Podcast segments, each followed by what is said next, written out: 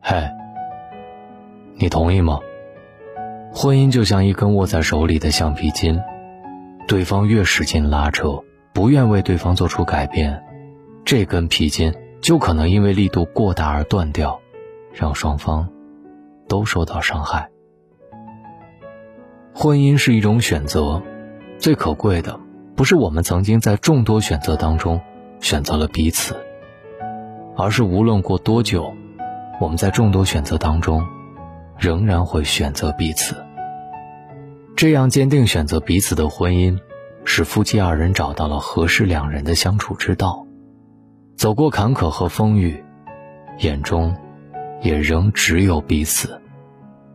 夫妻之间难免有磕磕绊绊，但懂得酌情调整，主动改善亲密关系，就是我们今天要讲的弹性婚姻。你好，我是大龙。微信公众号搜索“大龙”，找到我。什么是弹性婚姻？来，先给大家讲一个故事。加拿大的魁北克有一个南北走向的山谷，山谷没什么特别之处，唯一引起人们注意的，就是它的东坡和西坡完全不同。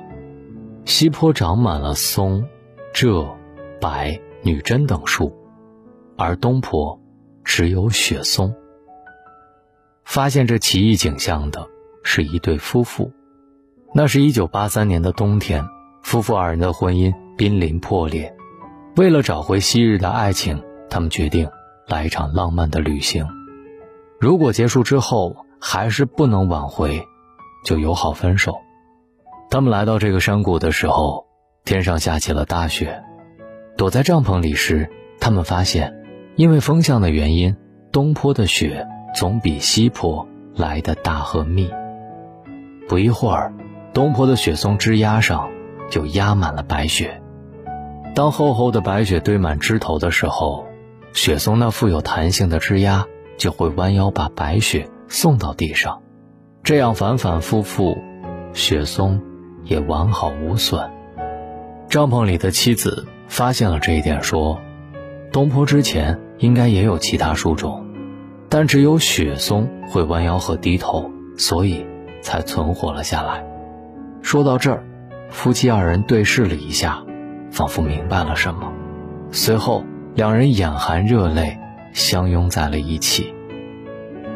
两人旅行之前的关系之所以会走向破裂，正是因为互不弯腰和低头，坚持自己的想法，不考虑对方的感受，让两人都身心疲惫。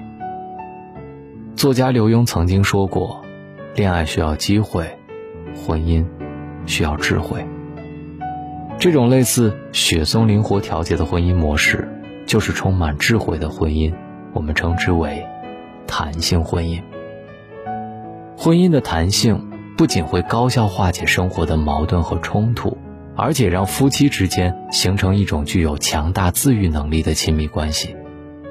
相反，那些不懂得改变的婚姻模式，多数像东坡上那些植被，被大雪压倒在地，活不长久。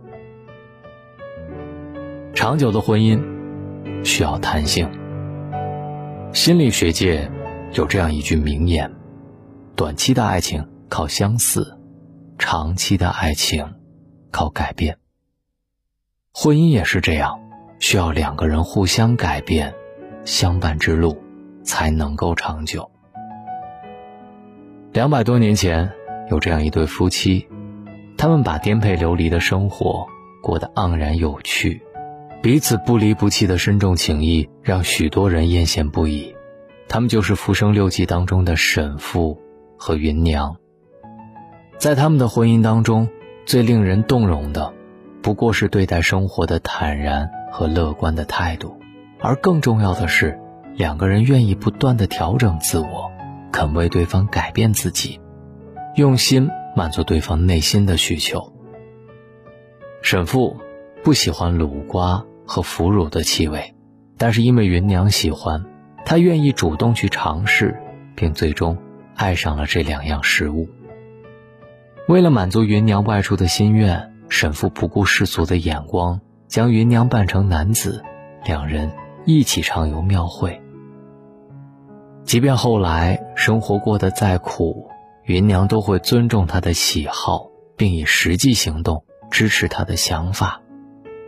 为了让沈父能和友人一起品酒论诗，他想出用馄饨担子温酒的主意，不厌其烦地细心准备，惹得众人皆夸他的小妙招。正是因为我心中有你，你心中有我。相互为对方的喜好做出改变，就算生活条件差点相爱之路也能够走得长久。懂得主动调整关系的伴侣，让婚姻有了足够的弹性空间，才能将生活所有的褶皱抹平，也能一起担住余生的万般不如意。第三，弹性会让婚姻更加幸福。生活当中，有些婚姻时刻都在剑拔弩张，一吵就崩，从来不留回旋的余地；而弹性的婚姻里，两个人没有强弱之分，只有互相之间的尊重和理解、宽容与支持。知乎上有这么一个问题：什么样的婚姻会让人羡慕？知乎网友讲述了一段自己的经历。她在一所大学里任教。老公在一家设计公司工作，虽然教师的待遇不高，但是有编制，收入稳定，也处于事业的上升期，而且学生们都很喜欢他授课的方式。对于这份工作，他感觉到非常满足，也常常乐在其中。可是，女儿一岁多时，家里的保姆突然请辞，一时又找不到合适的阿姨，这让夫妻两人顿时慌了神。令人没想到的是，老公为了呵护她的事业和梦想，决定辞职回家照顾女儿，做一名全职爸爸。当问起他的缘由时，这个平日里粗糙的汉子却笑着说：“嘿，带孩子这事儿嘛，两口子谁干不一样？重要的是我的工作不上班也能干，你如果回家照顾孩子，工作就彻底停掉了。”听到老公这么说。原本心有忧虑的他，不禁红了眼眶。佛罗伦萨·伊萨克斯说：“承担义务是婚姻关系幸福长久的基础。婚姻是两个人的事情，不被婚姻里的角色所裹挟，保持宽容，懂得让步，善于调整，才能离幸福的婚姻越来越近。亲密关系就在互相扶持和共同承担当中。”变得越来越牢固，两人也更加幸福。想拥有弹性婚姻，你需要做好以下五点。吴淡如说：“婚姻好比琢玉，不是比谁的玉好，而是谁花的心思多，谁的雕工独到。肯为婚姻花心思做调整的两个人，才会收获更绵延的幸福。”夫妻二人调整以下几点，或许能够帮助你悟透弹性婚姻，收获幸福的余生。一、调整付出和依赖，婚姻是互相扶持，不是依靠某个人的付出。婚姻不是独角戏，只有夫妻俩齐心协力，为了共同的目标而奋斗，才能将婚姻经营得有声有色。同时，需要你有独立生活的能力。不能太过依赖对方，在付出和依赖之间，把握好婚姻的力度。二，调整关系和交流，不管在结婚前还是结婚后，相爱的两个人关系都是平等的，不平等的关系往往导致沟通不彻底。同时，婚姻需要废话交流，你一句我一句，才给生活注入烟火气。就像《小王子》里那句温柔的话：“我在你身上浪费时间，才让你变得珍贵。”夫妻之间在彼此身上浪费时间，其实就是我在乎你的表现。第三，调整要求和角色。夫妻两个人可以相爱，但是别苛求。苛求对方，其实是在缩短婚姻的寿命。人生充满了变数，在婚姻里，我们不一定一直扮演一个角色。即便生活发生变数，也要有立刻承担起家庭责任的底气。四，调整氛围和空间。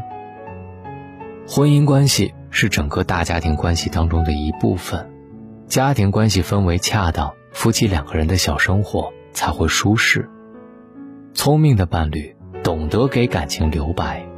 夫妻两人既享受不被束缚的自由，也能够感受对方浓浓的爱意。五，调整金钱和保障。经营婚姻就像掌舵一艘船，燃料和坚固的船体就是婚姻的保障。婚姻需要钱，还有一些无形的资源为前行保驾护航。航行有风险，需要审时度势，做好面对风险的准备。帆船才能扬帆起航。在婚姻的意义当中，有这么一句话：幸福的婚姻不是让人在成全自己和牺牲自己之间二选一，而是让我们通过互相牺牲，来互相成全。作家罗兰曾说过：“对爱情不必勉强，对婚姻，则要负责。爱情和婚姻本就是两件事，爱情是自由的，而婚姻。”则是道德和责任。为了更幸福的婚姻，为彼此改变，就是在婚姻里尽责的表现。好的婚姻是一种互相成全，是一种互相成长。我们携手经历生活的酸甜苦辣，再次与对方确认什么是情，什么是爱。在这个过程当中，我们会领悟到婚姻的真谛。好了，给大龙点一个再看。愿我们拥有温柔且坚定的伴侣，也拥有一段充满智慧和力量的婚姻。关于爱情的话题，好像讲也讲不完。大龙的读书会里也放了这本书，叫做《浮生六记》，这是一部清代作家沈复的自传体散文。在解读这本书之前，其实咱们可以了解一下书名的意思，“浮生”二字。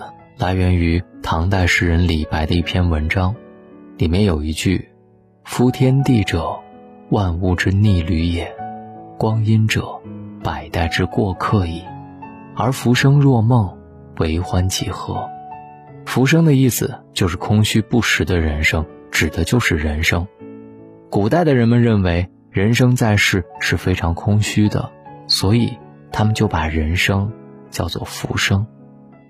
那么六忌指的是什么呢？这就指的是本书当中的六个主题，分别是闺房的乐趣、闲情趣味、作者的人生坎坷、旅游游乐的乐趣和山中之行的记事，以及养生之道。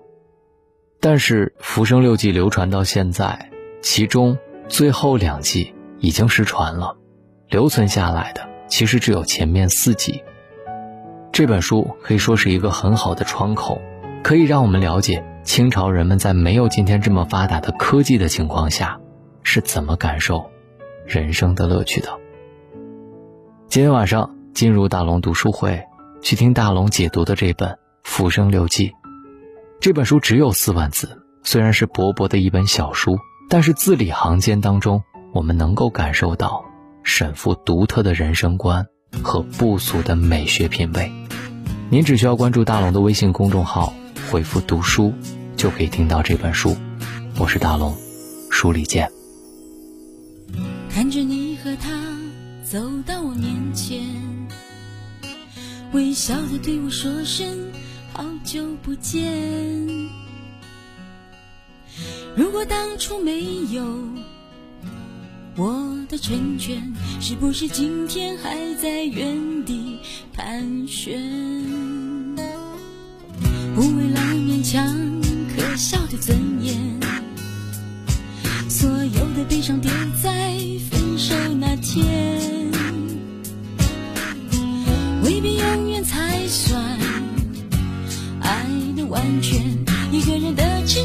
好过三个人的纠结。我对你付出的青春，这么多年。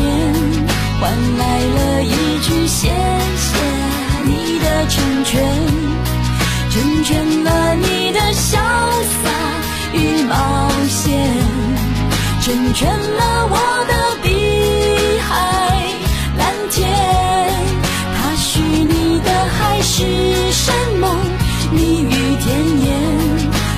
只有一句不后悔的成全。成全了你的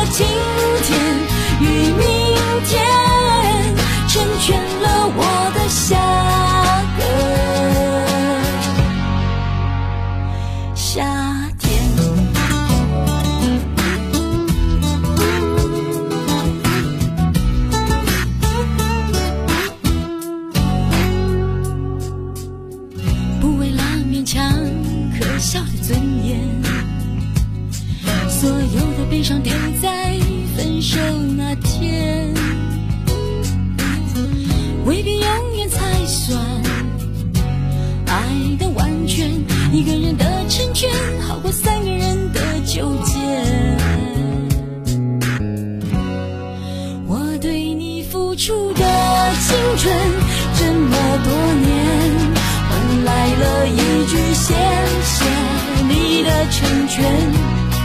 成全了你的潇洒与冒险，成全